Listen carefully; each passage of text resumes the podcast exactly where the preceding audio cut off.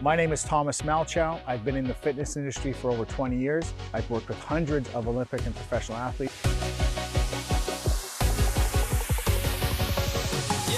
I can help you become better at golf.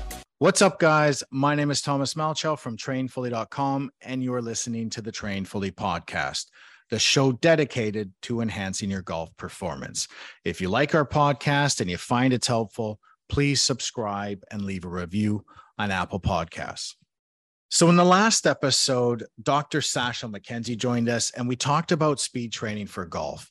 If you haven't listened to that episode yet, I recommend you do. It's a great episode. Sasho is a brilliant kinesiologist and he does such a great job breaking down the science of speed training. Since that episode aired, a lot of you have reached out to me asking me if you're strength training, when is the best time to do speed training? And it's a great question. And I thought it would make a really good podcast episode. So that's what we're going to do here. In this episode, I'm going to break down how to properly organize and integrate speed training with strength training or resistance training so that you get the best improvements in club head speed while minimizing your risk for injury. So, for the information in this episode, it doesn't matter whether you're using the stack system, super speed golf, launch code golf, whichever speed training product you're using, the information in this episode applies to you. All right. So the first thing we need to do, just to make sure we're all on the same page here, is define what strength training is. And this is important because I think some of you are strength training, but you don't realize it. And that's because the terms strength training and resistance training have become synonymous. Okay. So if you're doing any type of resistance training, whether that's with weights or bands or whatever, you are strength training. Okay. So, for example, for those of you who are members of my inner circle, if you're doing any of the train fully programs or any of the training phases, you're strength training. Now, just a quick little commentary here because I'm particular about these types of things. In the world of performance enhancement, resistance training is probably the more accurate term. And that's because strength training is one of the phases of resistance training. Okay. So, for those of you who are members of my inner circle, you know that we have different phases of training. And each phase is designed to target a specific adaptation, right? We have corrective training that's designed to correct muscle imbalances, joint dysfunctions, neuromuscular deficits, and movement impairments. We have stabilization endurance training that's designed to create optimum levels of stabilization strength and postural control. We have strength endurance training, which is a hybrid form of training that promotes increased stabilization endurance, muscle growth, and strength. We have hypertrophy training that's designed to create maximum muscle growth and increase muscle size. We have maximum strength training that focuses on just increasing your absolute strength. We have power training that focuses on increasing the rate of force production or the speed of muscle contraction. And then finally, we have maximum power training, which is a higher intensity form of power training to increase your power even further. Right. So there's a lot more to performance enhancement than just strength training. Strength is one of the adaptations that we target in a properly designed resistance training program. And again, if you're a member of my inner circle, all of this is done for you. If you're not a member and you want to join, head over to trainfully.com. Okay, so now back to our question. If you're doing resistance training, when is the best time to do speed training? Preferably, we do speed training and resistance training on different days. However, that's not absolutely necessary. If you organize the workout correctly, it's perfectly fine to do speed training and resistance training on the same day. You can still get the same results. And I'll show you how to do that here in a moment. Okay. But generally speaking, we prefer to do speed training and resistance training on different days. Two to three non consecutive days per week is optimal for speed training. Okay, so we want to do two to three speed training sessions per week, but not on consecutive days. So, for example, if your resistance training on Monday, Wednesday, and Friday, then preferably we would have you speed training on, say, Sunday, Tuesday, and Thursday. Okay. The reason we don't want you speed training on back to back days, and the reason we prefer to do speed training and resistance training on different days is because we need to allow time for the central nervous system and the muscle tissues involved to regenerate. Okay. Speed training requires a large degree of force production, motor control, energy system utilization, and neuromuscular coordination. And all of that is very demanding on the central nervous system, right? And so fatigue can easily begin to impact the speed and quality of your movement. And if you make a habit of being tired when you do your speed training, then not only will your speed training not be as effective, but you could potentially start to develop some inefficiencies in your swing. And you could even actually increase your risk for injury. Okay. So we need to allow time for the central nervous system and your muscles to regenerate. Now, that being said, it's not always possible to do speed training and resistance training on different days, right? For example, some of the professional golfers I work with do some form of resistance training five days a week. Now, it's not all high intensity training, but they're still doing one of the training phases that I mentioned earlier five days a week. So there's just going to be some days where they have to do speed training and resistance training on the same day. There's no other choice, right? maybe you're not training five days a week, but maybe your schedule doesn't allow you to do speed training and resistance training on different days either. Maybe you're too busy, or maybe you just don't want to, right? Maybe you don't want to train more than three days per week. You want to do the speed training and resistance training during the same workout and get it over with. Well, like I said, that's totally fine too. We can still get the same results, but we have to organize that workout in a very specific way. Okay.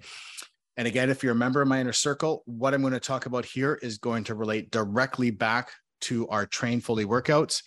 If you're not a member, I recommend that you organize your workouts in this way. Each workout should begin by addressing specific mobility or flexibility needs with foam rolling, joint mobilizations, stretching, and mobility drills. Okay. The reason we want to address mobility first is because limitations in mobility are the most common cause of movement compensations, right? And I don't want you compensating when you're doing your speed training and resistance training because that's not going to help your performance. In fact, it could actually hurt your performance and increase your risk for injury. Okay. So we always address mobility first. So, for example, maybe we foam roll your latissimus dorsi your piriformis, and your tensor fascia lata. And then we move on to some thoracic spine extension and rotational mobilizations. And then we do some stretching for the pectoralis major and minor, the latissimus dorsi, the hip flexor complex, and the biceps femoris. Okay. All of that should take about 10 minutes. After we finish mobility, we then move on to neuromuscular control. Okay. So this is where we do our corrective exercises to strengthen weaken inhibited muscles. It's where we do our core exercises to develop optimum levels of neuromuscular efficiency, stability, and functional strength of the core musculature. And it's where we do our balance exercises to enhance proprioception, dynamic stability, and sensory motor control. Okay. So, as the name suggests, the purpose of the neuromuscular control portion of the workout is to enhance your neuromuscular control and help you move better. Okay. So, for example, maybe we do some isolated strengthening for the rotator cuff and the scapular stabilizers. We do some crunches, maybe some glute bridges and some cable or band rotations for the core. And for balance, maybe we do single leg touchdowns or a transverse plane lunge to balance. Okay. And all of that takes about 10 minutes. So now we're about 20 minutes into the workout, right? Your body temperature has been raised, so you're warmed up, and we've optimized your mobility and we've enhanced your stability, your postural control, and your balance, right? So you're moving really well. And again, for those of you who are members of my inner circle, I'm going to relate all of this directly back to the train fully routines here in a moment. So I'm going to tell you exactly when in the train fully routines to do the speed training. Okay, but we'll continue with this here first. So we've done mobility, we've done neuromuscular control. At this point, what do we have left to do? Well, we still have the speed training and the resistance training to do, of course, but we also have to do plyometrics. Now, I know when I say plyometrics, a lot of you think of these super high intensity, explosive exercises that really only advanced athletes should be doing, right? There's more to plyometrics than those exercises. Okay. Just like how we have different phases of resistance training, well, we have different phases or levels of plyometric training as well. And we can categorize plyometrics into three main levels.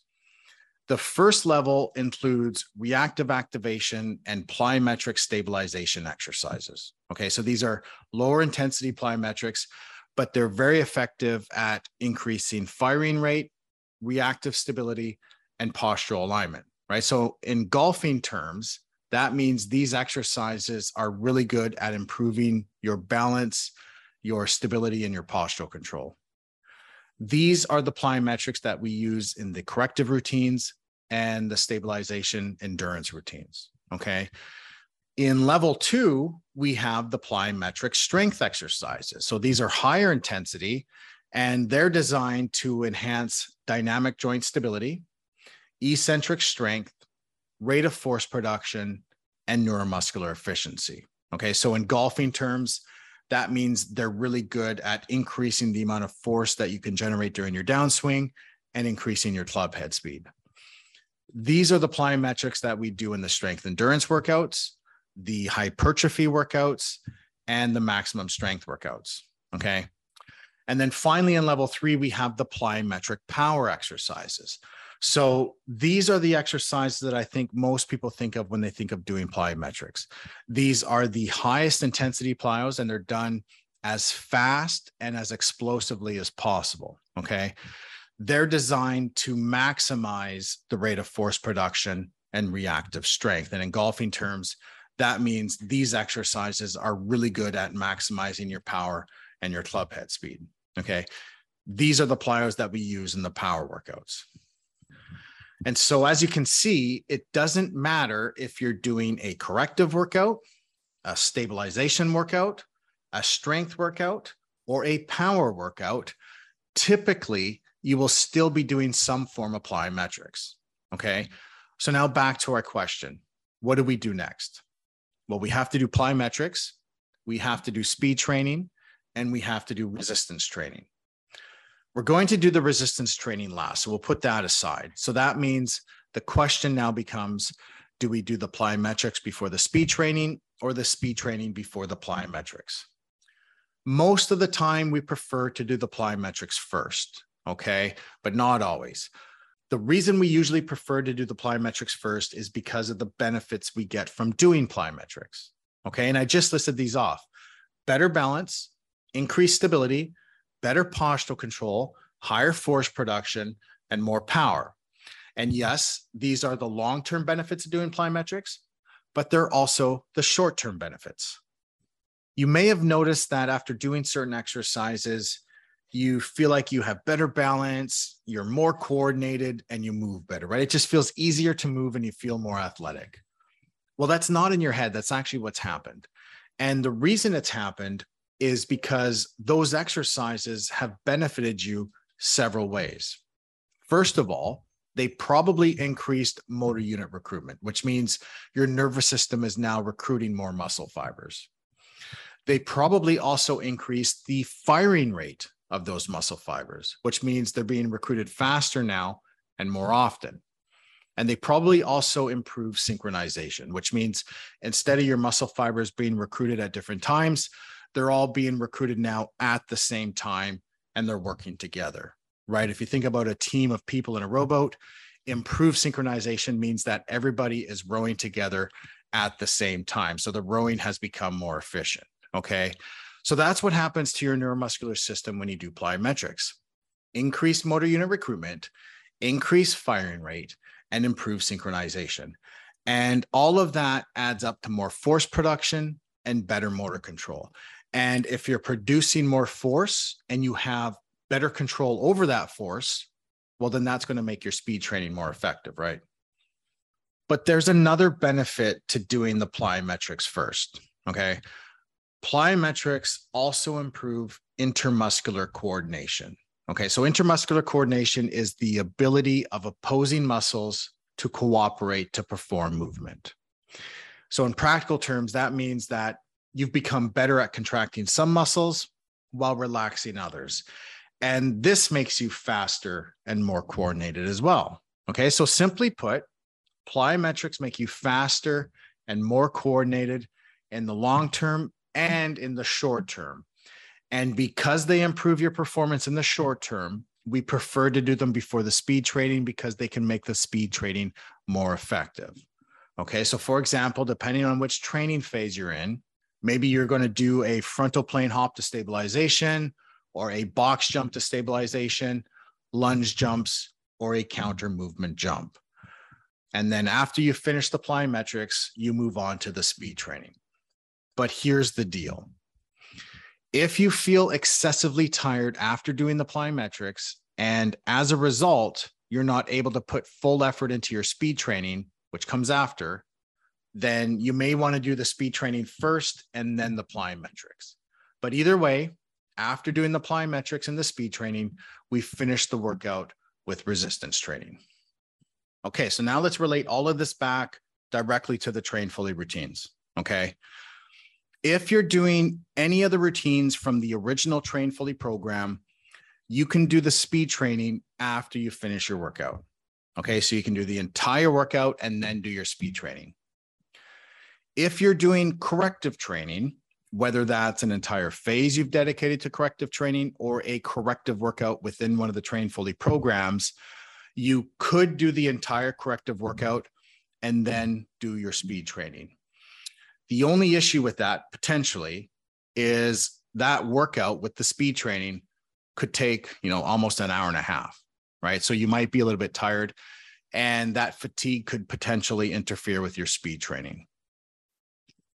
So if that's the case, what I would recommend is for you to only do one set of the corrective exercises, right? So if you look at the workout and you go to the printout, there are 10 corrective exercises from isolated activation to subsystem integration.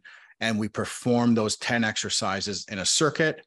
We do that circuit twice with 60 seconds rest between sets, right? If you're doing speed training in that workout, maybe only do one set of the corrective exercises and then move directly onto the speed training. If you're doing stabilization endurance, strength endurance, hypertrophy, or maximum strength training, again, whether that's an entire phase or a workout within one of the Train Fully programs, do the speed training after the plyometrics and before the resistance training. Okay, so the speed training goes between the plyometrics and the resistance training for the stabilization mm-hmm. endurance, strength endurance, hypertrophy, and maximum strength training workouts. Okay. If you're doing power training, again, whether that's an entire phase or a workout within one of the Train Fully programs, do the speed training after the core and balance and before the resistance training. Now, just another note here about power training workout. Okay. In the follow along video, I do the resistance training and the plyometrics as a vertical circuit, right? So we do the exercises one right after another, right? We do all of the maximum strength exercises, then we rest one to two minutes, and then we do the plyometrics. Okay. We call that vertical loading. The good thing about vertical loading is it's very time efficient, right? The workout doesn't take very long. It's also really effective at increasing testosterone and growth hormone levels.